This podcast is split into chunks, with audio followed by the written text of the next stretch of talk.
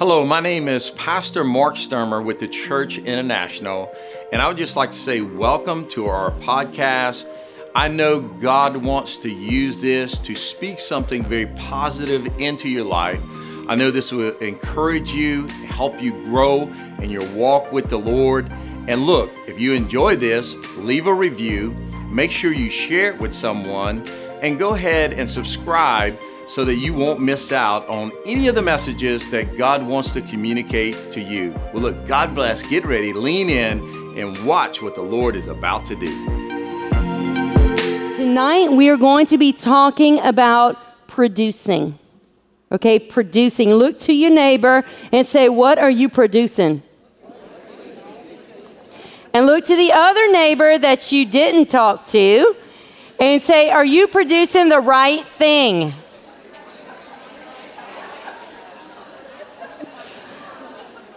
Okay, so this is what we're going to talk about tonight. I want to, last month we actually were in Psalm 1, and this is really our theme or scripture for this series. And I'm going to jump back into that. Psalms 1, it says, how blessed is the man who does not walk in the counsel of the wicked, okay, nor stand in path of sinners, nor sit in the seat of scoffers. But his delight is in the law of the Lord, and in his law, he meditates day and night. Now, I'm going to pause right there. We talked about this last month, okay? And so if you want to be blessed, it's important to, you need to watch who you're around, okay, who you're listening to. But our delight needs to be in the Lord and in his word day and night. Amen? All right, we continue on. It says, he will be like a tree firmly planted by streams or bayous of water, okay, which yields its fruit in its season, and its leaf does not wither. And in whatever he does, he prospers. Who wants to prosper? Come on. Who wants to prosper? I won't be talking too much about that. But listen, when we delight in the Lord, when we meditate on his word every day, we should be producing fruit. Okay, the scripture right here says you're going to yield fruit in your season. And I think back on my life, you know, because sometimes we think, oh, that means like I need to be preaching, you know, in front of thousands of people, or, you know, I need to be serving on the worship team, or I need to be evangelizing on the streets, or, you know, we get this visual that we need to be doing all these things, and that's what fruit is. But can I tell you this? I remember when I got saved on September 25th, 1993, and within 1 week, my dad noticed a difference. 1 week. And y'all, I was messed up. And I think honestly, the Lord kind of did a quick like, ooh, let me clean her up a little bit fast to spare my husband from the heartache, okay? But within 1 week, my dad, now I had only been in the Word a little bit. Like I think I only had a Bible for 2 days. But the Holy Spirit, because what does the Word says in Hebrews? It says the new covenant, when we accept Christ, the Lord writes his law upon our heart. Okay, and he places it in our mind. And so the Holy Spirit written something on my heart to where immediately within a week, my dad saw a difference. So much to the point, he said, I don't know what's going on, but I like it, okay? So that is fruit, and so we should be producing fruit, some kind of fruit, as soon as we accept Christ. And the more we delight in him, the more we're in his word, the more others should see around us. In Jeremiah 17:10, it says, I, the Lord, search the heart. I test the mind, or that also means kidneys, so that's that filtration system, remember? I test the mind to give to each person according to his ways, according to the results of his deeds. So right here, God is saying, hey, I'm looking at your heart. I'm checking your heart out, what's going on there. I'm checking out what's going up here. Okay, but I'm also checking out what you're doing. I am looking at what you're producing and determining by what's going on here, what's going on there, and what you are producing, will determine what blessing you get. Okay, and we see this. It goes along with what does Jesus say the greatest commandment is? Okay, Mark 12:30. And you shall love the Lord your God with all your heart and with all your soul and with all your mind and with all your strength. That word strength means your ability, your talent, your resources, the things you can do. Okay, so right here, God's saying, I don't want you to just love me with your mind. I don't want you to just love me with your soul or your heart, but I want you to love me with these and what you can do for me. Okay, that's the totality of what Jesus was saying the greatest commandment is, okay? So we're going to look at two things. We're talking about two things to start with that God wants us to do, okay? God wants me, one, to produce for me. Okay, he wants you to produce fruit for you. Okay, don't let me lose you here. Okay, we see in Galatians 5:22, you're kind of like, well, what kind of fruit? Okay, right here, Galatians 5:22 and 23 it says, but the fruit of the Spirit is love, joy, peace, patience, kindness, goodness, faithfulness, gentleness, and self-control. Can you say, I am loving, I am joyful, I am peaceful? Are you lying yet? I am patient. Okay, even when my husband's snoring at 2:30 in the morning, I have to wake up at 5. I am patient. Are you lying yet? Okay, these are some of the fruit right here. This is the fruit of the Holy Spirit. Okay, so big picture, we don't just love him in physical action by volunteering at church or by, going on the mission field and doing these things. The Lord's like, hey, this is some fruit I want to see in your life every day. Okay? And are we going to be perfect? No. I mean, the blood of Jesus thankfully covers our flaws and our failures. But this is something that we should be focusing on to strive towards. But let me tell you, there is blessing in obedience. And so this is why God wants us to produce. God wants you to produce fruit for you because there's blessing in it. We see in Galatians 6, verse 8 and 9, for the one who sows to his own flesh will reap destruction from the flesh, but the one who sows to the Spirit will reap eternal life from the Spirit. So the Lord's saying right here, hey, if you sow these things in your life, if these are the actions that's coming out of you, if this is what is flowing out of you, you are going to reap eternal great things. Okay, great eternal things. In verse 9, let's not become discouraged in doing good, for in due time we will reap if we do not become weary. Sometimes we're going to produce this fruit, those good things, and you feel like you're not getting anything good from it. Maybe your husband is unkind. Maybe he's intimidating. Maybe he's oppressive. And you're sitting there saying, God, I have to be kind to him. I need to be loving to him. I need to serve him. What is up with that? Can I just... But the Lord says, don't grow weary in doing good, because in due time, you're going to reap. If you stay obedient, you will be blessed. Amen? And so the second thing, God wants me to produce for others. He wants you to produce for others. It's not just about me.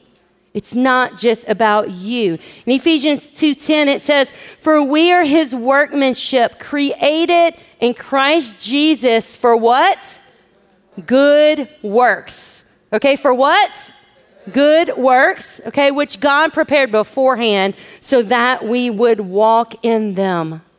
God created us to do good works right there. Again, in Matthew 5, verse 14 through 16, it says, you are the light of the world. A city set on a hill cannot be hidden, nor do people light a lamp and put it under a basket. okay? One, it's going to catch on fire, so you ain't going to do that. Okay, but why are you going to cover it up? Okay, so, but on the lampstand, they put it on a lampstand. It gives light to all who are in the house. Your light must shine before people in such a way that they may see your good works and glorify your Father who is in heaven. Notice that you don't just light your light for your house, but your light is for your house and for the world. Or you don't just light your light for the world and then be trashy in your house. Come on. That might hit home a little more, okay? You need to be lighting it, being a light in both, in home and in the world. You know, when you're at Walmart and you're behind the woman with 60 coupons and you have to pee and you're like, I've got to go, okay? Am I going to be a light? Am I going to be a light? Okay, but I love also what it says is your light is to shine before people in such a way that they may see your good works and glorify your Father in heaven. I want to clarify something. Sometimes we think that, you know, and it's all based out of the scripture, don't let your right hand know what your left hand's doing, you know, or, you know, if your right hand, left and right, y'all, I cannot get it right. Okay, right hand is doing something, giving, you know, doing something, don't let your left hand know. And so sometimes we think, oh, we can't tell anybody and we can't talk about a good work that we're doing or whatever. No, listen. Right here, God wants our good works to be seen by others so he can get the glory. Okay, so let's not judge people when they do good and they post it on Instagram. Okay, because what can happen is someone can see, man, look at them doing that, and that could draw them. I wonder why they're doing that. It's all determined in the heart. Just because I talk about something doesn't mean that I'm trying to take the credit. Okay, so it's in the heart, and so we just think we're not going to judge the intentions of people's hearts because Scripture says sometimes, most of the time, we don't even know what's going on in our own, okay? But what happens is when you're doing good things just for the love of God, just for the love of people, it's going to reach people. I remember we had an event, and it was in a time of need. We've had a lot of times in need, right? And so, you know, we were passing out food and this person comes and needed food. They were really in a rough way. They were in addiction. And so I was able to give food to this person and love on her and just, you know, encourage her. And do you know that that person, because of that kind act, is now serving the Lord today? No credit to me. I didn't bring the food. I was just passing it out, you know. But when I passed it out, I loved her where she was. I loved her right where she was. Even though she was high, she was coming off of something, you know, and had the shakes. And I just loved on her, encouraged her. And she decided there's something there. I might want what she has. And she is now serving the Lord and free today. So you never know. This is why we produce for others. Can I get an amen? I love this quote from Carrie Newoff. It says, we want to be able to do whatever we want, but we must understand that Christianity isn't just about victory, it's about obedience. This is where our self-fulfillment gets challenged. It's not about me. It's not about me. You know, I think about my dad, perfect picture. He grows a garden. He's got a green thumb. For a year, all his life, he's had this huge garden. And now he's feeding two people, and he still makes the same amount of vegetables. Like, huge garden. And my mom's like, what in the world? But my dad's heart, this is his heart. When he goes to reap the harvest and get in all the vegetables, he, you know, doesn't just take and hoard everything that he grows. But all the widows he knows, he starts delivering vegetables with a visit. Then the elderly couples that can't grow the gardens anymore, he's going to deliver vegetables to all of them with a visit and with love. This is why we produce for others. We're producing for those that aren't yet producing yet.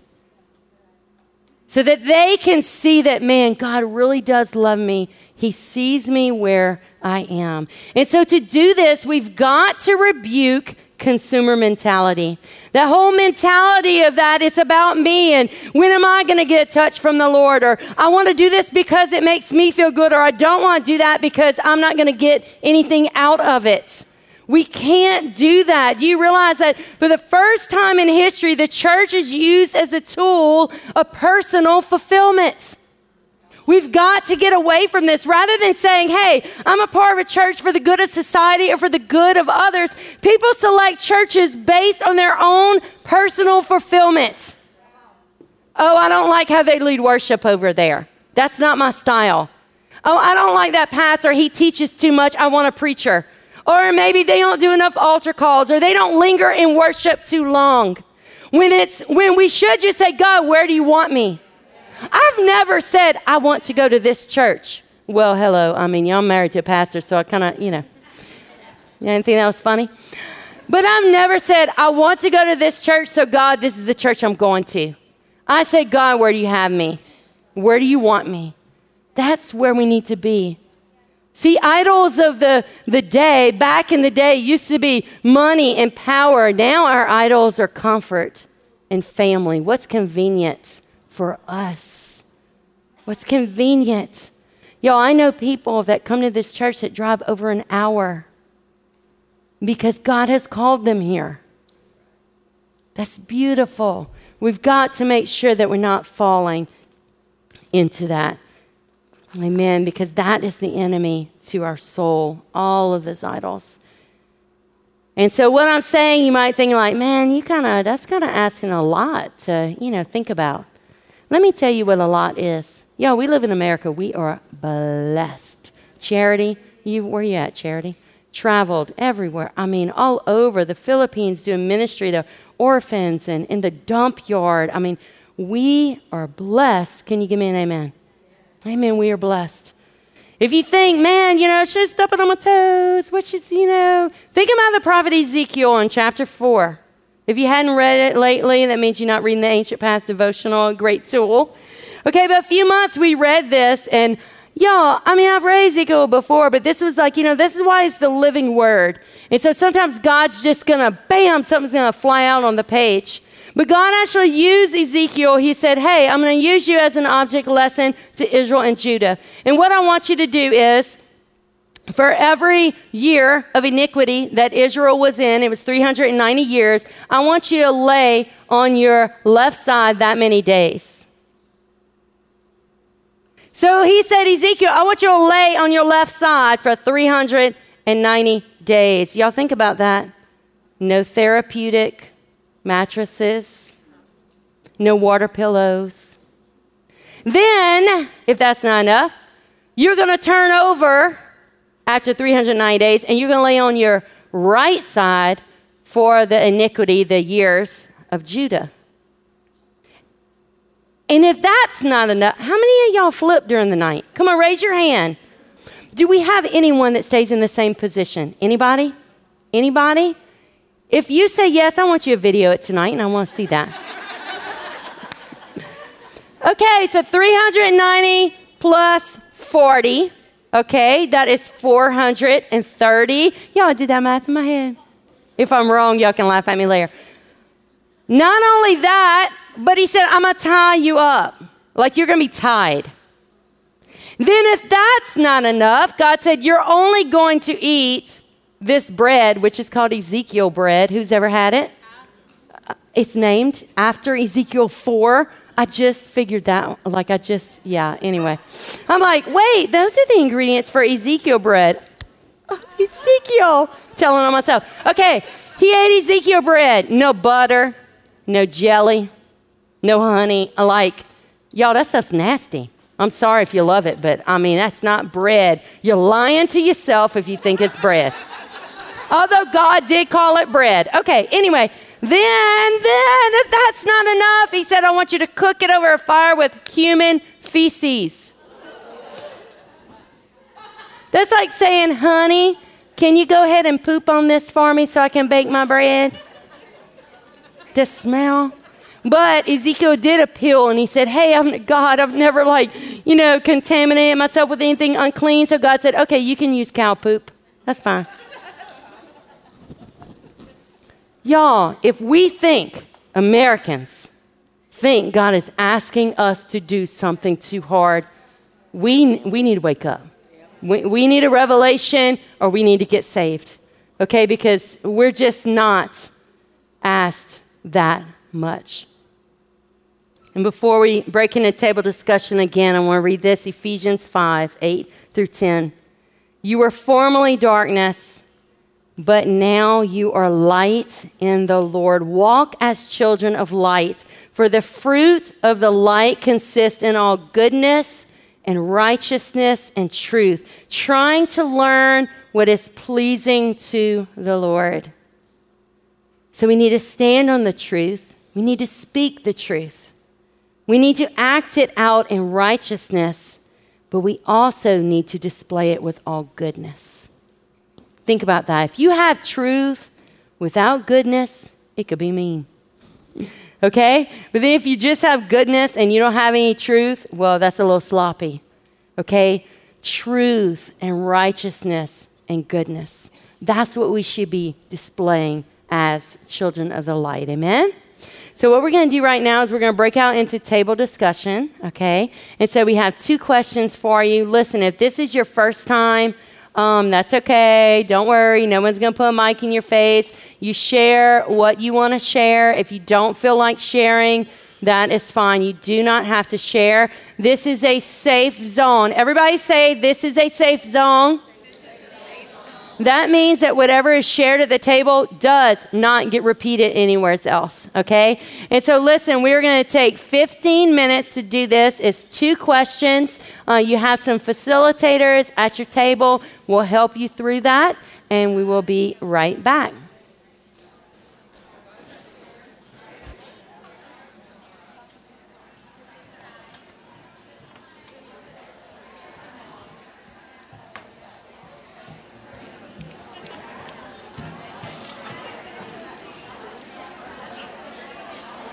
All right, all right.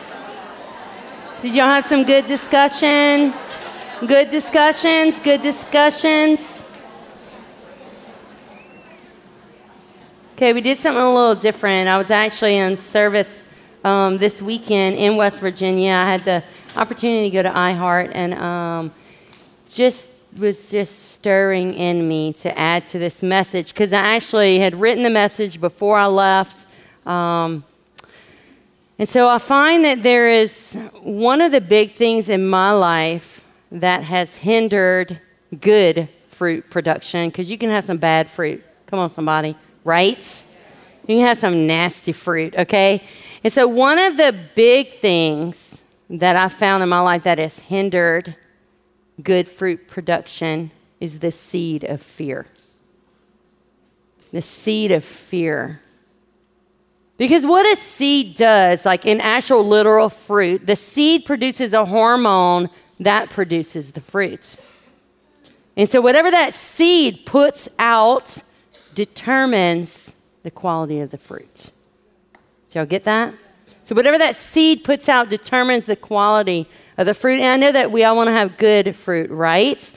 And so the seed of fear can really be detrimental to your fruit, because one, fear is controlling. Fear is controlling.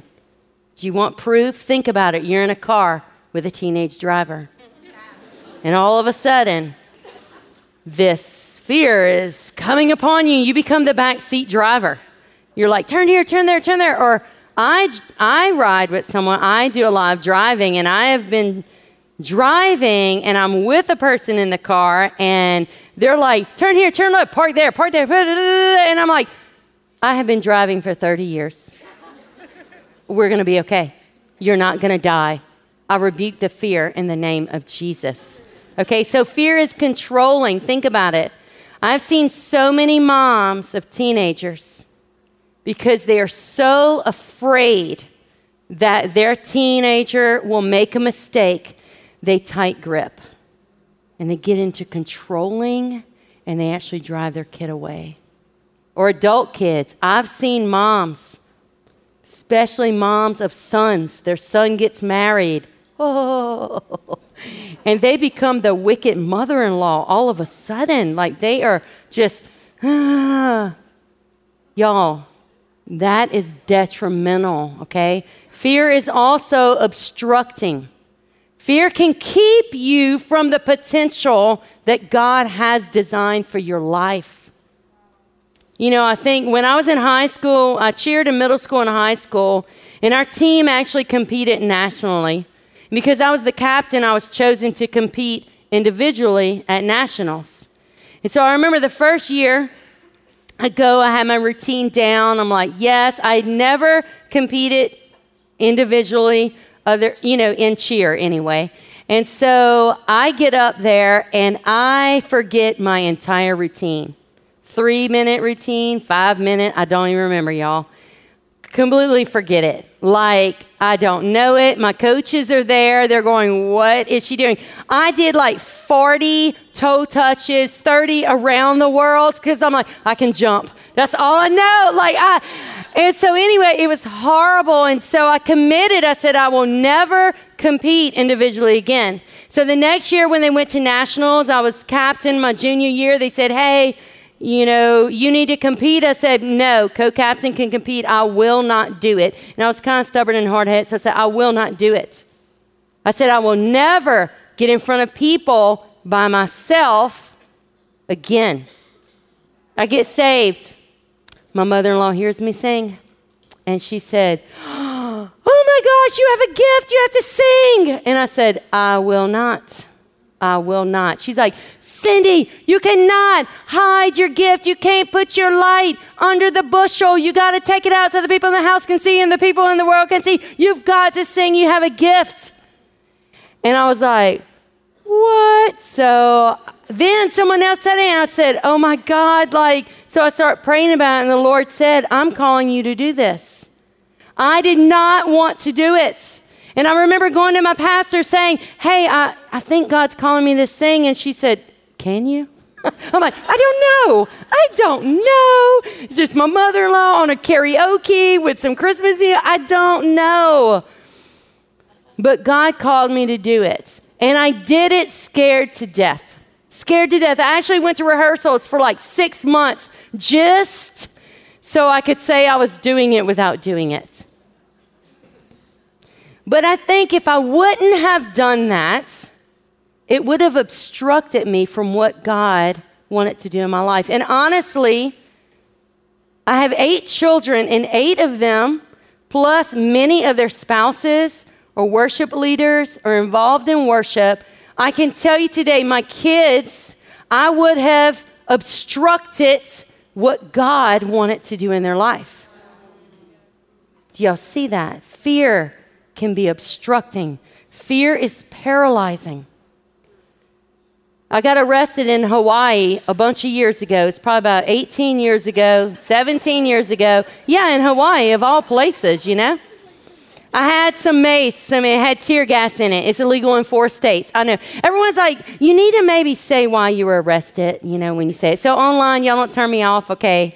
Anyway, so I got arrested, and it was a big ordeal. So anyway, but what happened, it happened in the airport, going through security, I get arrested. I was a sponge, everything was clear. But years later, I'm traveling, and I couldn't travel for 2 years because of it, because I was flagged. So I'm going to Africa. We're at the border, crossing into Mozambique. It's a kind of tense border crossing. If you've never been, you won't be able to get it. But anyway, we're crossing the border, and it was when swine flu was the epidemic. Okay, y'all remember swine flu? Anybody? Okay. Swine flu was a big thing, and there was an outbreak in America, and the Africans were scared. So they confiscated our passports. They are hollering at the missionary, and he's hollering back in Portuguese. They're taking our passports, and all of a sudden, I become paralyzed. Now, I always thought the people, in the movies that fainted, I'm like, what a wimp. What a little wimp. But y'all, my heart started racing, and I could not breathe. I was paralyzed. And I remember I bent over, grabbed my knees, and I was about to hit that concrete floor. And all I could do, I was like, that wasn't doing it. So I'm like, Jesus, Jesus, Jesus. And immediately I realized that trauma that I tried to stuff had become a fear in my life and had paralyzed me. Now, I could have at that point told Mark, I will never go to Africa again. But oh, what I would have missed if I hadn't taken those 8 trips after. Fear is paralyzing, but fear is also infectious. Fear is infectious. This is why you have got to be careful with who you give the mic to in your life. Fear is infectious. You know, in Deuteronomy 20, it lays out the laws of warfare. Laying out the laws of warfare, it says, don't be frightened, don't be fearful, don't panic. When the enemy comes to you and you see them, and they are greater in number, don't be afraid. But I love this in verse 8. So the Lord knew fear is going to be there. It's going to be there. But don't be afraid. In verse 8, he says, then the officers shall speak further to the people and say, who is the man that is afraid and faint-hearted? Let him depart and return to his house so that he might not make his brothers' hearts melt like his heart. They knew that fear, if we keep this one person that is just gripped in fear among all this, it is going to spread like gangrene. Fear is infectious. And let me tell you why. Because fear starts right here. Fear starts right here. It's a seed of fear that the enemy puts in your head. No, you can't do that. You tried that once before. Don't you remember? You were a fool. You were embarrassed. Right here. Because what happens is what you start thinking becomes what you start feeling. And what you start feeling becomes what you start believing. And then what you're believing becomes what you're doing or not doing. We've got to be careful. That goes back to the greatest commandment. Remember, he said, love the Lord thy God with all your heart, with all your soul, with all your mind, with all your strength. Honestly, to love God with all your strength is kind of the easiest thing, I think. It's action. Oh, yeah, I'll show up at church and do something. Or, yeah, I'll buy some groceries for the Thanksgiving outreach. I don't mind doing that. Or, I'll go mow someone's yard. That's okay. And even honestly with the heart and the soul, that's your emotions and your all of that. You know, I think it's kind of easier too, because I think at the end of most of the time, we want to love the Lord. Like we want to please him. But boy, when you get right here, is everything that's in here pleasing to him? Think about that. When he says, love the Lord, the God with all your mind, it's your disposition, your thoughts, your belief system. You realize your belief system is set at the age of 7 or 8? So whatever people spoke over you, whatever you've come to believe, by the time you're 7 or 8, it's set. And if it's the wrong thing, you got some unpacking to do. It's going to take a little while to get that unpacked. But this is why it's so critical to love the Lord, thy God, with all your mind, because it will eventually affect your heart, which can affect your soul, which will affect your strength. So we've got to make sure that we get this right. But I want to tell you, as powerful as fear can be, faith overcomes fear. Faith overcomes fear. I'm going to want everybody to stand up in here.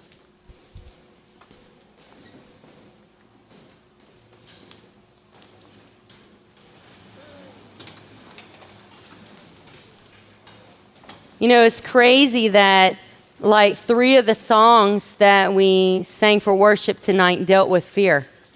We didn't talk about it. I didn't know. And then Sunday, I'm sitting in church, and I just have that stirring that God's like, there's some fear, and I want to get rid of this fear. There are people walking in fear, and I want to put my finger on it. So you may think, hey, well, what do I do when that dreadful thing comes? Or what do I do when I think that I'm about to face that dreadful thing? We see 2 Timothy 1, 7 through 9. Love this verse.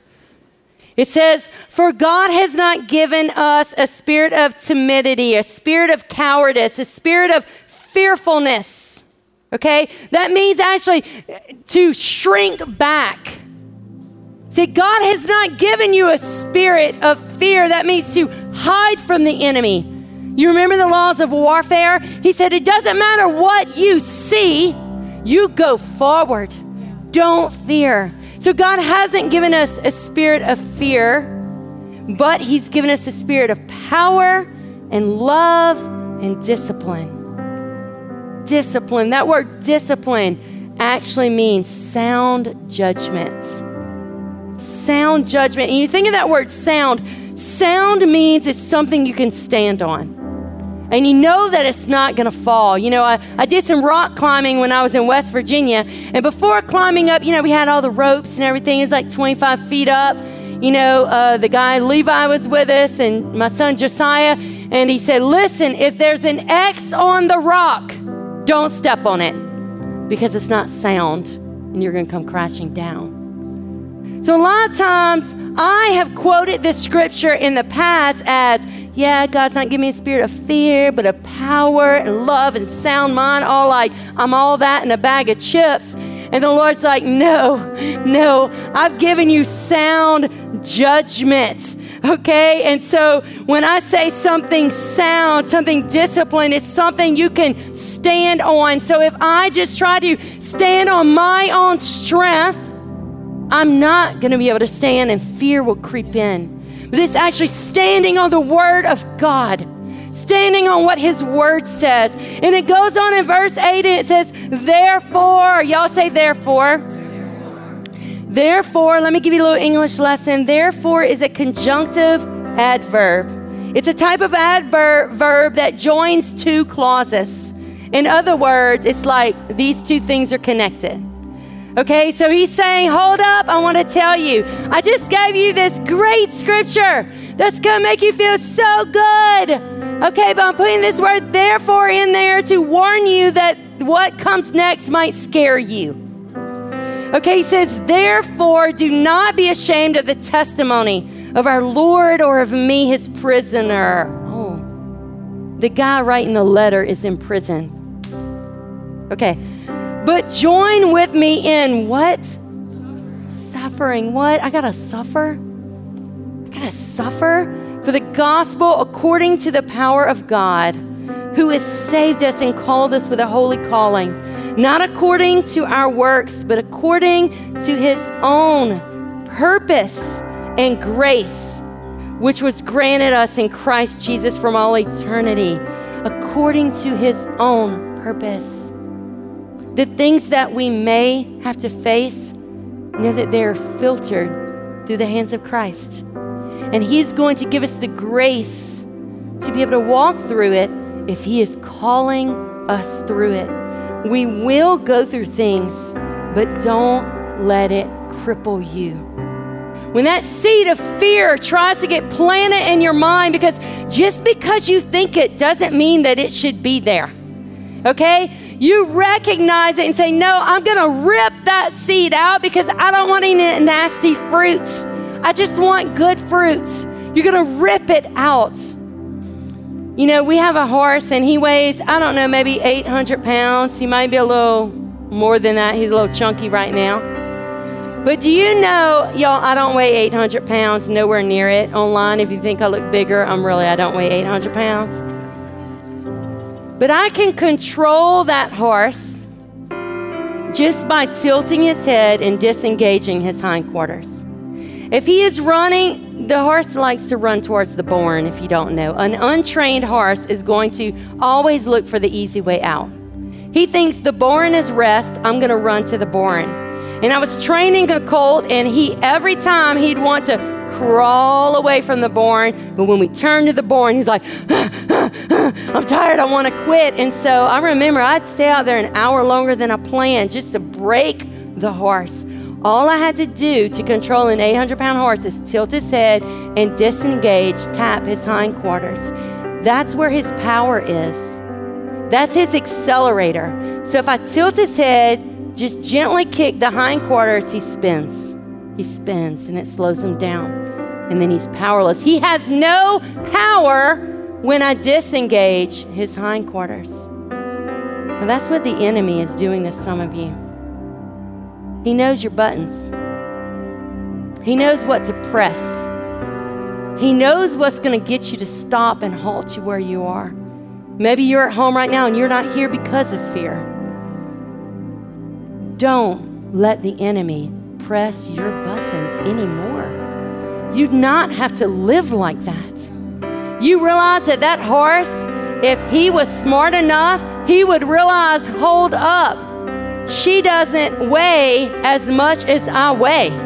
All I have to do is set in and I don't have to listen to her.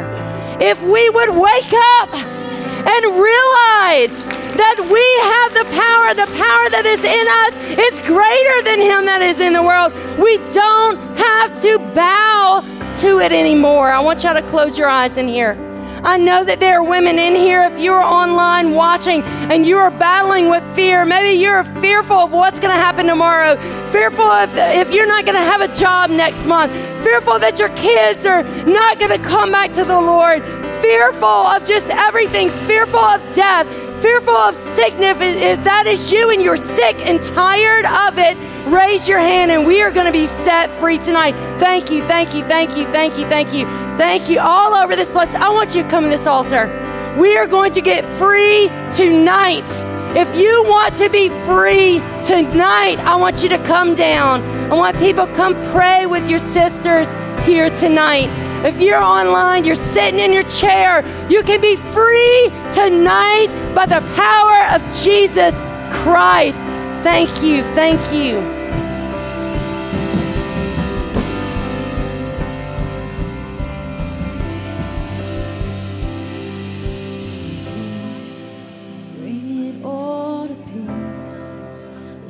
Surrounding me, let it break at your name still, call the sea to still, the rage in me to still, every wave at your name, Jesus, Jesus, you make the darkness tremble, Jesus, Jesus. Silent fear, Jesus, Jesus, you make the darkness tremble, Jesus, Jesus. Breathe, call these bones to live, call these lungs to sing once again. These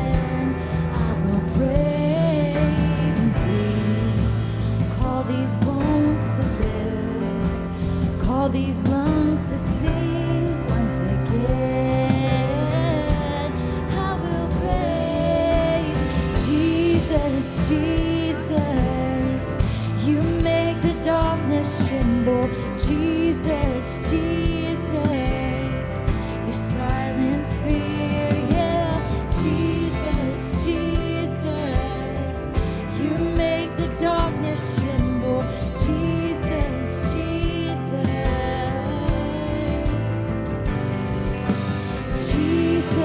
Jesus, you make the darkness true.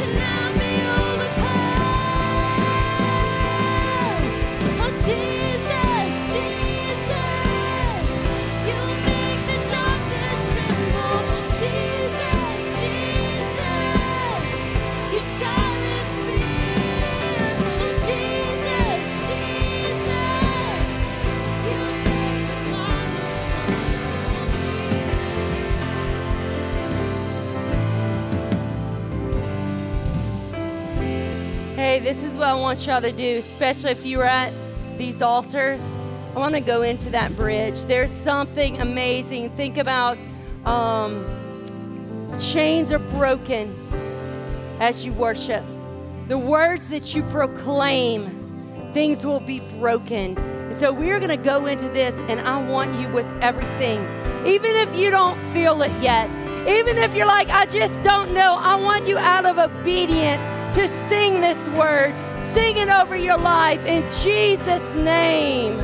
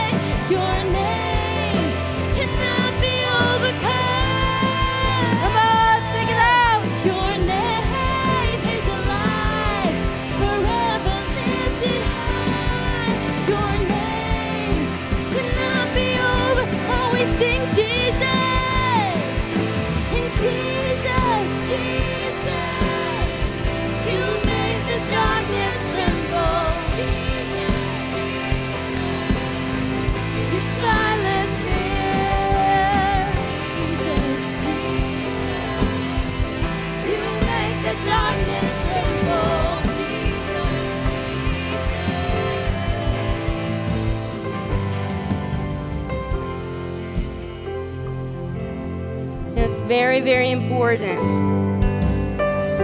that when God does something in your heart, you recognize that, hey, I have this issue. You give it to the Lord. You rebuke Satan in the name of Jesus. You need to replace it with the truth. And so I want you to go home, and if this has been your struggle, I don't care what you're scared of.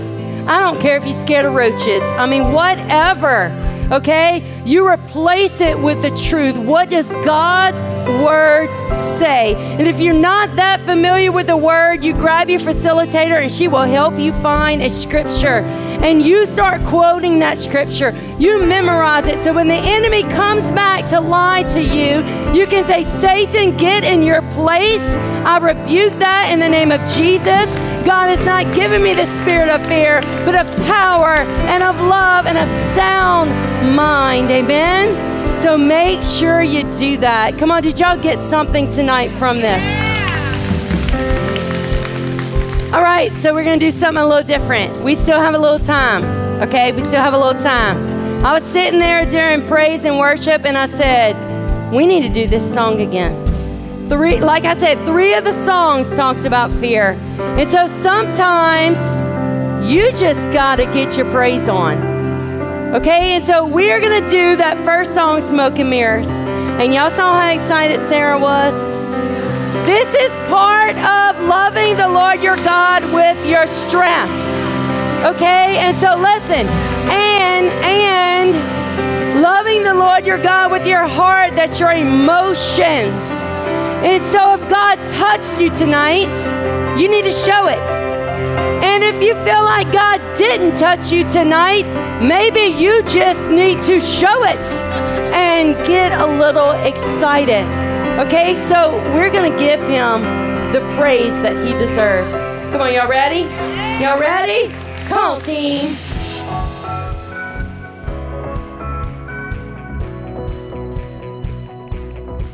I'm gonna find my victory, surrendered in the battle. I'm gonna speak to what's unseen, tell it all to unravel. Here, now, let your power